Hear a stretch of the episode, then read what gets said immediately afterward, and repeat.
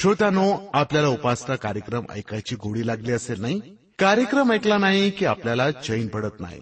आणि आपली पत्र आम्हाला मिळाली नाहीत ना तर आम्हाला देखील रुखरुख वाटते. मित्रांनो उपासना म्हणजे देवाजवळ बसणं त्याची आठवण आराधना करणं देवाबद्दल सत्य जाणून घेणं. जगामध्ये देव आणि दानव या दोन शक्ती काम करत असतात. देवाची कर्म ही प्रकाशाची असतात. तर दानव म्हणजे सैतानाची कर्म ही अंधाराची असतात. देवाची वाट म्हणजे अनंत कालाच्या जीवनाची वाट स्वर्गाची वाट जिथं अनंतकाल पावित्र्य आनंद शांती असते. तर दानवाची वाट असते नरकाची जिथं शोक दुःख आणि यातनाच यातना असतात. उपासना कार्यक्रम ऐकत रहा आणि देवाबद्दल अधिक माहिती मिळवा. श्रोत्यानो सुरुवातीला कानोपा ऐकला हे भक्तिगीत.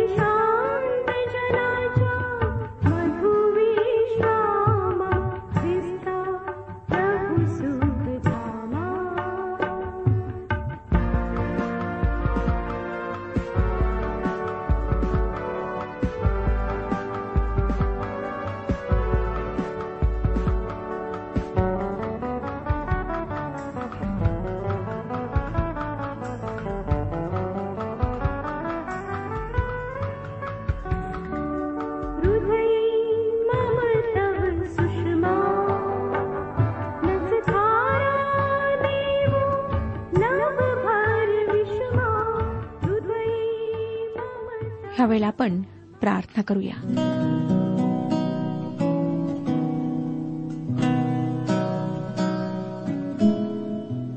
आमच्या जिवंत परमेश्वर पित्या तुझ्या नावाची स्तुती करीत स्तवन करीत आम्ही तुझ्या अंगणात प्रवेश करीत आहोत. खरोखर प्रभू जर तू आमच्यासोबत नसतास तू आमचा सांभाळ केला नसतास आमचं मार्गदर्शन केलं नसतंस तर आम्ही कधीच नाश झालो असतो. फक्त तुझ्या कृपेनेच जिवंत आहोत आणि ह्यावेळेला तू जो जिवंत परमेश्वर आहेस तू जो महान आहेस थोर आहेस त्या तुझ्या समोर आम्ही आलो आहोत. आजच्या वचनावर तू आशीर्वाद पाठव. आमच्याशी बोल. ज्या कुटुंबांमध्ये भांडणं आहेत गैरसमज आहेत त्या कुटुंबात तू कार्यरत हो प्रभू. प्रत्येकाला त्यांच्या चुका दाखव आणि हो दे की प्रत्येकाने पश्चाताप करावा. जे आजारी आहेत त्यांना स्पर्श करून आरोग्य लाभू दे. जे वृद्ध आहेत त्यांच्यावर विशेष कृपा दृष्टी कर. लहान लेकरांवर तू दया कर प्रभू. जर ते तळमळत आहेत निराधार आहेत भटकत आहेत तर तू त्यांना योग्य मार्गावर आण. तूच मदत कर. आम्ही सर्व काही तुझ्या पवित्र हातात देत आहोत आणि ही प्रार्थना आमच्या तारणाऱ्या प्रभू यशू ख्रिस्ताच्या पवित्र आणि गोड नावात मागत आहोत म्हणून तू ऐक. आमेन. श्रोत्यानो आज आम्ही नवीन करारातील रोमकरासपत्र ह्याच्या आठव्या अध्यायाच्या अठ्ठावीसपासून पुढच्या वचनांवर अध्ययन करणार आहोत. माझ्यासोबत उघडा रोमकरास पत्र आठवा अध्याय. ह्या ठिकाणी नवीन मानव नवीन सृष्टी नवीन शरीर नवीन उद्देश आम्ही पाहणार आहोत. परमेश्वराच्या नवीन उद्देशाकडे आम्ही येत आहोत.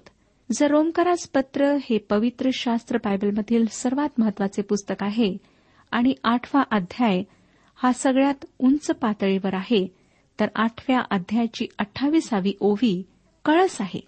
परमेश्वराचा उद्देश पापी लोकांच्या तारणाची शाश्वती देतो. आणि नंतरची तीन वचने तारणाची चढती पद्धती दाखवतात. अठ्ठावीसावं वचन मी आपणाकरिता वाचत आहे. आठवा अध्याय. अठ्ठावीसावे वचन.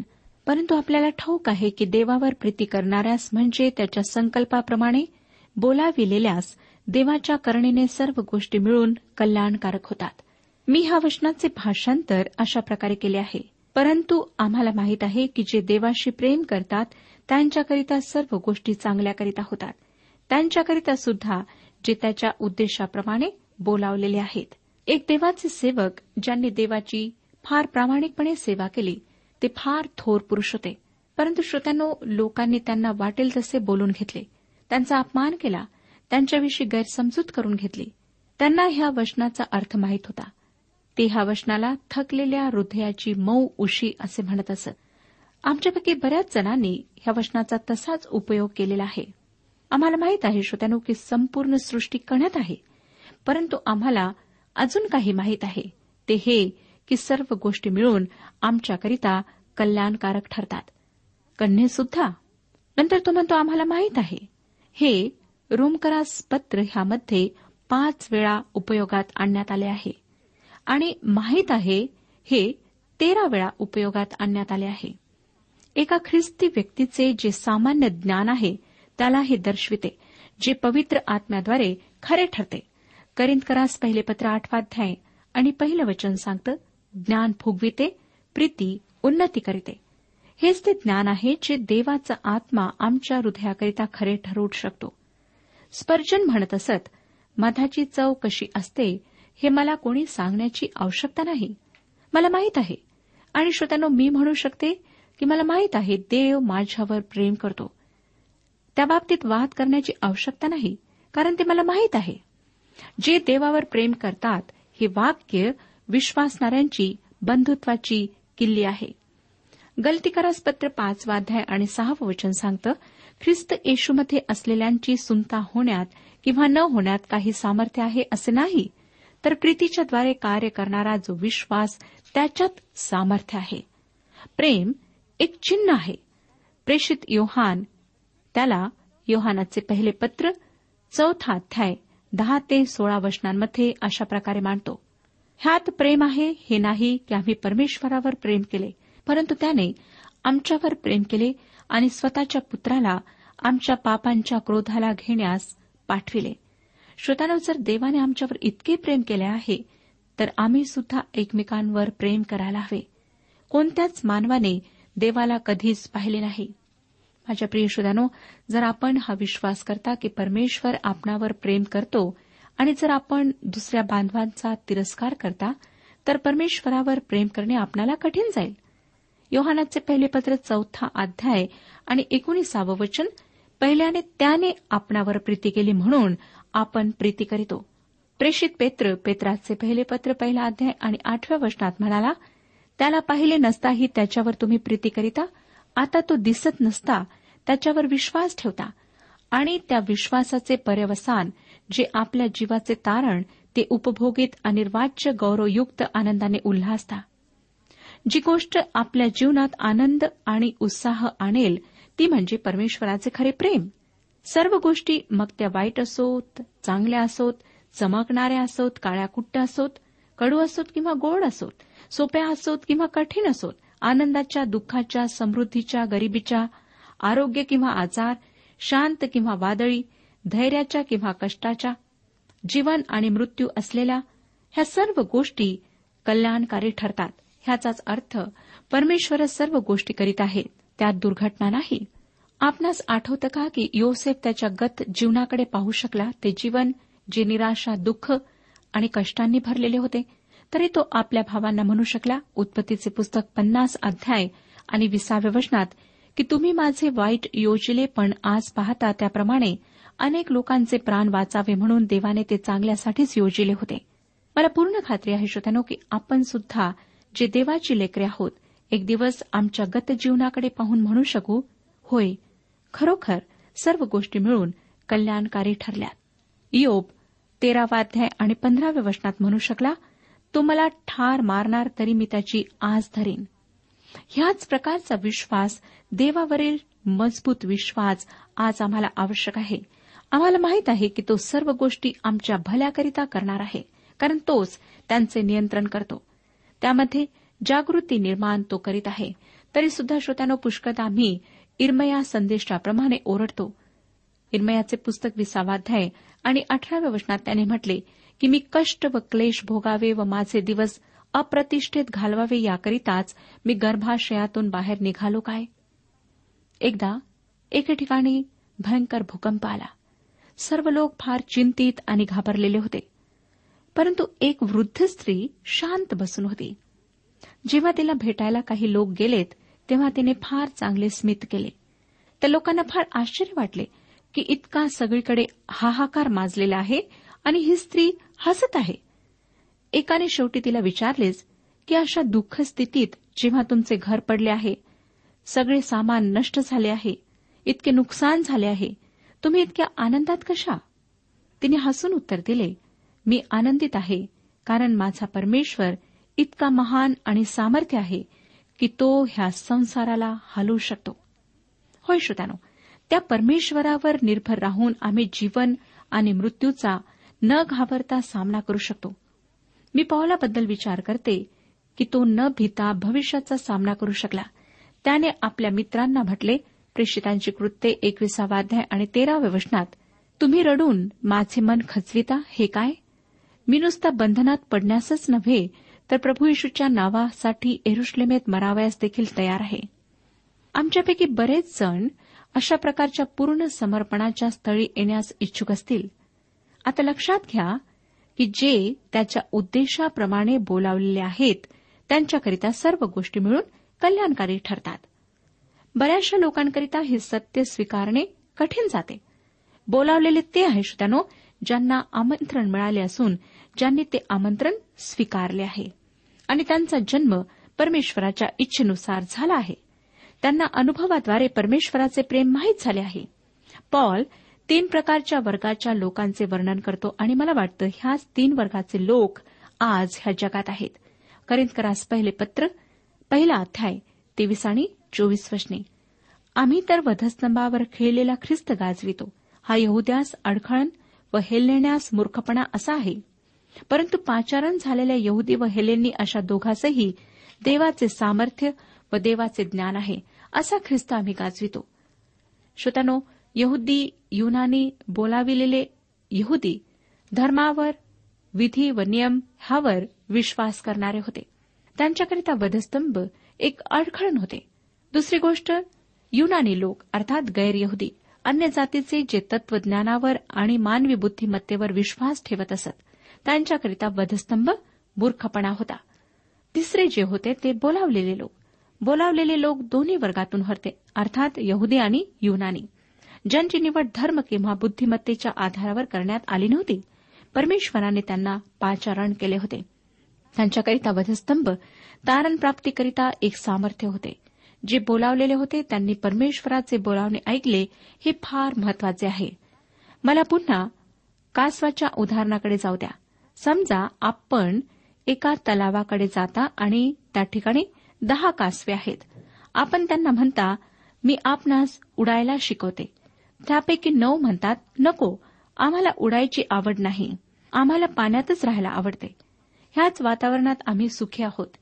परंतु एक कासव म्हणते मला उडायला आवडेल. हेच कासव आहे श्रोत्यानो जे बोलावलेले आहे. आणि त्यालाच उडायला शिकवण्यात येईल. आता त्या कासवाला बाकी कासवांशी काही घेणे देणे नाही. ते कासव आहेत कारण ते कासव आहेत. माझ्या प्रिय श्रोत्यानो जे हरवलेले आहेत ते हरवलेले आहेत कारण त्यांना तेच हवे आहे. ह्या जगात असा कोणीच नाही की ज्याला त्याने हरवावे म्हणून जबरदस्ती करण्यात आली. ते हरवलेले आहेत कारण त्यांनी स्वतःकरिता तेच निवडून घेतले आहे. एका मुलाला मंडळीमध्ये सभासदता घ्यायची होती. त्याला विचारण्यात आले की तुझे तारण कसे काय झाले? त्याने उत्तर दिले देवाने त्याचे कार्य केले मी माझे केले. श्रोत्यानो त्यांना वाटले अवश्य ह्याच्या सिद्धांतात काही गडबड आहे. म्हणून त्यांनी अजून प्रश्न विचारले देवाचे काय कार्य होते आणि तुझे काय होते? त्याचे स्पष्टीकरण फार उत्तम होते. तो म्हणाला देवाचे कार्य होते वाचविण्याचे आणि माझे कार्य होते पाप करण्याचे. मी त्याच्यापासून दूर पळत होतो तितक्या गतीने जितके माझे पाप मला नेत होते. माझे पापी हृदय आणि विद्रोही पाय धावू शकतील इतक्या तेज गतीने मी धावत होतो. तो सुद्धा माझ्या मागे धावला तोपर्यंत जोपर्यंत मी त्याच्या हाती सापडलो नाही.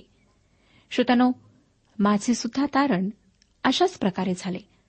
ह्याद्वारे ते सत्य नष्ट होत नाही किंवा बिघडत नाही की जो कोणी येईल तो आणि जो कोणी विश्वास ठेवेल तो. माझ्या प्रिय बंधू भगिनींनो जर आतापर्यंत आपण स्वतःला परमेश्वराच्या उद्देशाशी आणि इच्छेशी जोडलेले नाही तर तसे करण्याची ही वेळ आहे. कारण ही त्याची सृष्टी आहे. त्याने हिची निर्मिती केली आहे. मला माहीत नाही की देवाने ही पृथ्वी गोल का बनवली चौकोन का बनवली नाही. त्याने मला विचारले नाही की तुला ह्या पृथ्वीचा आकार कसा हवा? त्याने हिला गोल बनवले कारण त्याला ही गोल हवी होती. श्रोत्यानो त्याचा उद्देश पूर्ण होणार आहे. आणि त्याच्यामध्ये त्या उद्देशाला पूर्ण करण्याचे सामर्थ्य आणि बुद्धिमत्ता आहे. जे काही परमेश्वर करतो ते तो बरोबर करतो. देवाची आलोचना करून असं म्हणू नका की ज्याला पाहिजे त्याला वाचविण्याचा त्याला अधिकार नाही. त्याला तसे करण्याचा पूर्ण अधिकार आहे. तो न्यायप्रिय प्रेमळ सामर्थी असा देव आहे. तो जे काही करतो ते सर्व अगदी बरोबर करतो. शिमोन नावाच्या एका धर्मशिक्षा शास्त्र्याने रोमकरासपत्र आठव्या अध्यायावर उपदेश देताना सांगितले की तीन अशी कारणे आहेत की ज्यामुळे तो निवडीच्या धर्मसिद्धांतावर प्रचार करतो. कारण ते अहंकाराच्या पूर्व अनुमान आणि निराशा ह्या मुळावर कुऱ्हाड ठेवते. आणि हे मला आवडले. माझ्या श्रोत्यानो मानवाच्या अहंकाराला निवडीच्या सिद्धांतामध्ये मुळीच जागा नाही. ते परमेश्वराचे कार्य आहे. त्याची बुद्धिमत्ता आणि त्याचा उद्देश आहे जे तो पूर्ण करतो. अनंतातून परमेश्वराची इच्छा फार प्रबल शक्तीने खाली उतरते. तुम्ही तिला थांबवू शकत नाही. बुद्धिमत्ता ह्यातच आहे की आपण त्यात संमिलित व्हावे. एकोणतीस आणि तीस वचने पहा काय सांगतात. आठवा अध्याय एकोणतीस आणि तीस वचने.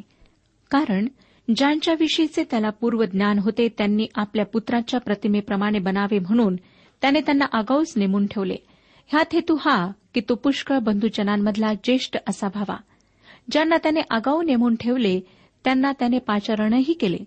ज्यांना त्याने पाचारण केले त्यांना त्याने नीतिमानही ठरविले आणि ज्यांना त्याने नीतिमान ठरविले त्यांचे त्याने गौरवही केले. जर आपण अठ्ठावीसाव्या वचनावर पुन्हा एकदा लक्ष द्याल तर आपणाला आढळेल की पॉल निवडलेला नाही परंतु बोलावलेल्या विषयी चर्चा करीत आहे. जे बोलावलेले आहेत ते पूर्ण निश्चित आहेत ठरवलेले आहेत. ठरवलेले शब्दाचा उपयोग नाश होणाऱ्यांसाठी करण्यात आलेला नाही. तुम्हाला कोठेच आढळणार नाही की हा शब्द त्यांच्या संबंधात उपयोगात आला आहे. जर समजा आपण एखाद्याला पूर्वनिश्चित केलेली व्यक्ती नाश होणार हे म्हणताना ऐकाल तर लक्षात ठेवा की ते पवित्र वचनाप्रमाणे नाही. पूर्वनिश्चित केलेले म्हणजे जेव्हा परमेश्वर आपणास वाचवतो तेव्हा तो तुमच्याकडे लक्ष देणार. तुमची देखरेख करणार. ज्यांना तो पहिल्यापासून ओळखतो त्यांना पहिल्यापासून निश्चित करण्यात आले आहे ठरवल्या गेल्या आहेत. आणि ज्यांना ठरविण्यात आले आहे त्यांनाच बोलवण्यात आले आहे. आणि ज्यांना बोलवले आहे त्यांना धार्मिक नीतिमान ठरवण्यात आले आहे. आणि ज्यांना धार्मिक ठरवण्यात आले आहे त्यांना गौरव देण्यात आले आहे. दुसऱ्या शब्दात हा विलक्षण अध्याय पवित्रीकरणावर आहे. परंतु तरी सुद्धा श्रोत्यानो पौलाने ह्याचा उल्लेख केलेला नाही. का? कारण पवित्रीकरण हे एका विश्वासणाऱ्याच्या हृदयात परमेश्वराद्वारे केल्या जाणारे कार्य आहे. हा परमेश्वराचा अनंत उद्देश आहे. ह्याचा सोपा अर्थ आहे जेव्हा प्रभू जो मेंढरांचा एक महान मेंढपाळ आहे चांगला मेंढपाळ आहे प्रमुख मेंढपाळ आहे शंभर मेंढरांना बाहेर काढतो तो शंभर मेंढरांना घेऊनच वापस येतो. तो त्यापैकी एक सुद्धा गमावणार नाही. आपणास आठवत असेल कदाचित की ह्याविषयी येशू ख्रिस्ताने एक दृष्टांत सांगितला होता ज्याला लुकृषुभवर्तमान पंधराव्या अध्यायात आम्ही वाचू शकतो. एक मेंढपाळ होता चांगला मेंढपाळ जो येशू ख्रिस्ताला दर्शवितो. एक लहान मेंढरू हरवले दूर गेले. आपल्याला वाटेल की त्याने म्हटले असावे की काही हरकत नाही जाऊ द्या. माझ्याजवळ माझी नव्याण्णव मेंढरे तर सुरक्षित आहेत. एकासाठी काय दुःख करायचे? जे मेंढरांचा धंदा करतात त्यांना माहीत असेल की जन्मलेल्यांपैकी जर कोणी पन्नासपेक्षा थोडे अधिक टक्के मेंढरे बाजारात नेईल तर ते फार चांगले आहे. पण श्रोत्यानो हा मेंढपाळ असाधारण होता. तो नव्याण्णवने संतुष्ट झाला नाही. जर तो शंभर मेंढरांना नीतिमान ठरवतो तर तो शंभर मेंढरांना गौरव मिळवून देतो. मी ह्या गोष्टीला थोडे अजून व्यक्तिगत बनवते. एक दिवस तो मोजणार आहे. एक दोन तीन चार पाच सत्त्याण्णव अठ्ठ्याण्णव नव्याण्णव. अरे ह्यात मी तर नाही. असं दिसतं की मी त्यात नाही. ठीक आहे जाऊ द्या. कारण अनेक लोकांना असंच वाटलं होतं की मी ह्या जमावात राहू शकणार नाही. श्रोत्यानो प्रभूची स्तुती असो की तो मला तशा प्रकारे सोडणार नाही मागे राहू देणार नाही. तो माझ्या मागे मला शोधण्यास येईल निवडीचा जो सिद्धांत आहे तो म्हणजे प्रभू शंभर मेंढरांना घेऊन घरी वापस येईल. हा भीतीदायक सिद्धांत नाही परंतु विलक्षण सिद्धांत आहे. ह्याचाच अर्थ की मी सुद्धा तेथे असणार. ह्याचाच अर्थ आपण सुद्धा ज्यांनी येशू ख्रिस्तावर विश्वास ठेवला आहे तेथे असणार. या अनिश्चित दिवसांमध्ये ज्यामध्ये आम्ही राहत आहोत हा सिद्धांत फार धैर्य देणार आहे. एकतीसावं वचन पहा. तर मग ह्या गोष्टीवरून आपण काय म्हणावे? देव आपणाला अनुकूल असल्यास आपणाला प्रतिकूल कोण? तर मग ह्या गोष्टीवरून आपण काय म्हणावे? माझे उत्तर आहे मी काय म्हणावे? हे फार विलक्षण आहे की आमच्याजवळ हात टाकण्यासारखे जोडण्यासारखे काहीच नाही. कोण आम्हाला प्रतिकूल राहील?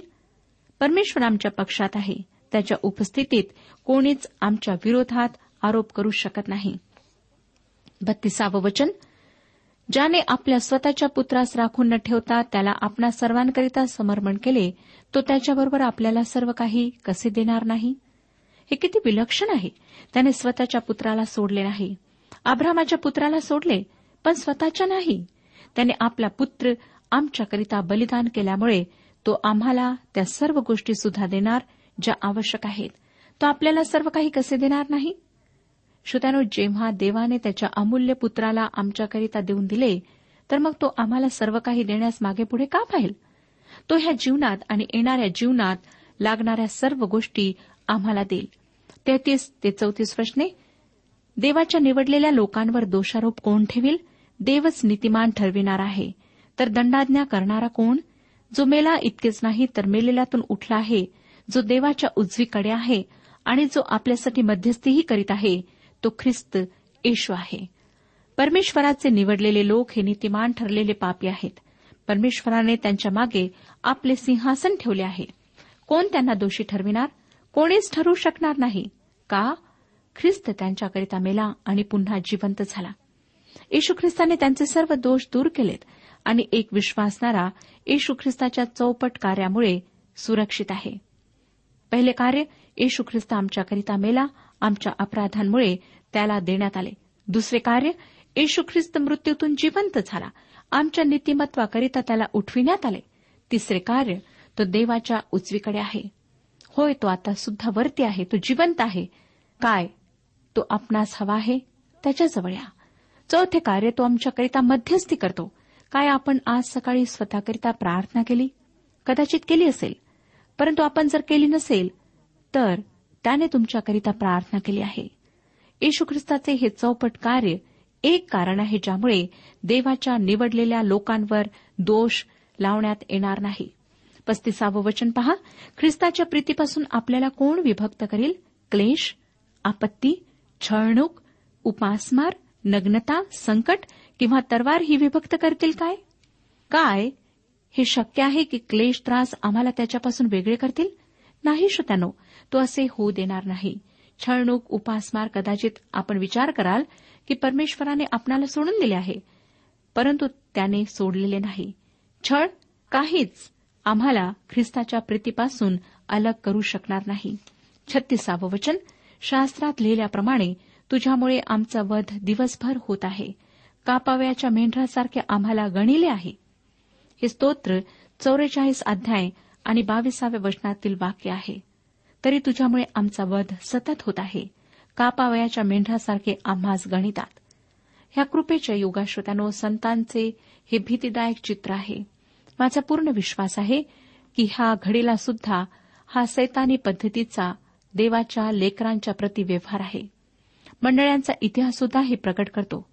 माझ्या श्रोत्यानो जर आज आपण देवाकरिता काही करू इच्छिता निर्णय घेऊ इच्छिता तर आपणास त्याची किंमत चुकवावी लागेल. सदुतीसावं वचन. उलटपक्षी ज्याने आपणावर प्रीती केली त्याच्या योगे ह्या सर्व गोष्टीत आपण महाविजयी ठरतो. हा एक दुसरा विलक्षण असा ख्रिस्ती विश्वासाचा विरोधाभास आहे. महाविजयीपेक्षा अधिक ह्याचा अर्थ काय? ह्याचा दुसऱ्या कोणाच्या सहाय्याने जो आमच्याकरिता विजय प्राप्त करू शकतो जो आम्हाला पराभूत होऊ देत नाही विजय येशू ख्रिस्ताचा आहे आमचा नाही विजय जीवन आमचे जीवन नाही ते त्याचे जीवन आहे. अडोतीस आणि एकोणचाळीस वचने कारण माझी खात्री आहे की मरण जीवन देवदूत अधिपती वर्तमान काळच्या गोष्टी भविष्यकाळच्या गोष्टी बले उंची खोली किंवा दुसरी कोणतीही सृष्ट वस्तू ख्रिस्त येशू आपला प्रभू ह्याच्यामध्ये देवाची आपल्यावरील जी प्रीती आहे तिच्यापासून आपल्याला विभक्त करावयाला समर्थ होणार नाही.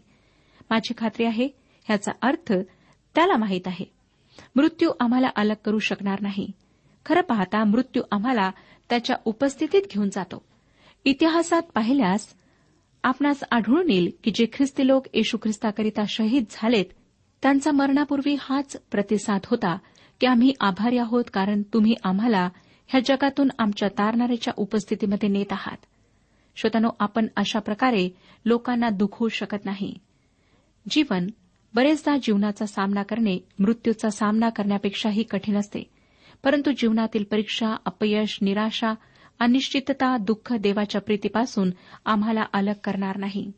श्रोत्यानो काय आज आपण दुःखी आहात निराश आहात जीवनाला कंटाळलेले आहात? तर हा अध्याय पुन्हा वाचा. परमेश्वर आपणाला उत्साहित करेल.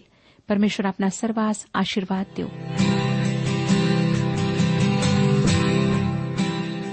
आजच्या उपासना कार्यक्रमात परमेश्वराच्या जिवंत वचनातून मार्गदर्शन आपण ऐकलं. आजच्या या वचनातून आपणास काही आशीर्वाद मिळाला असेल यात काही शंका नाही.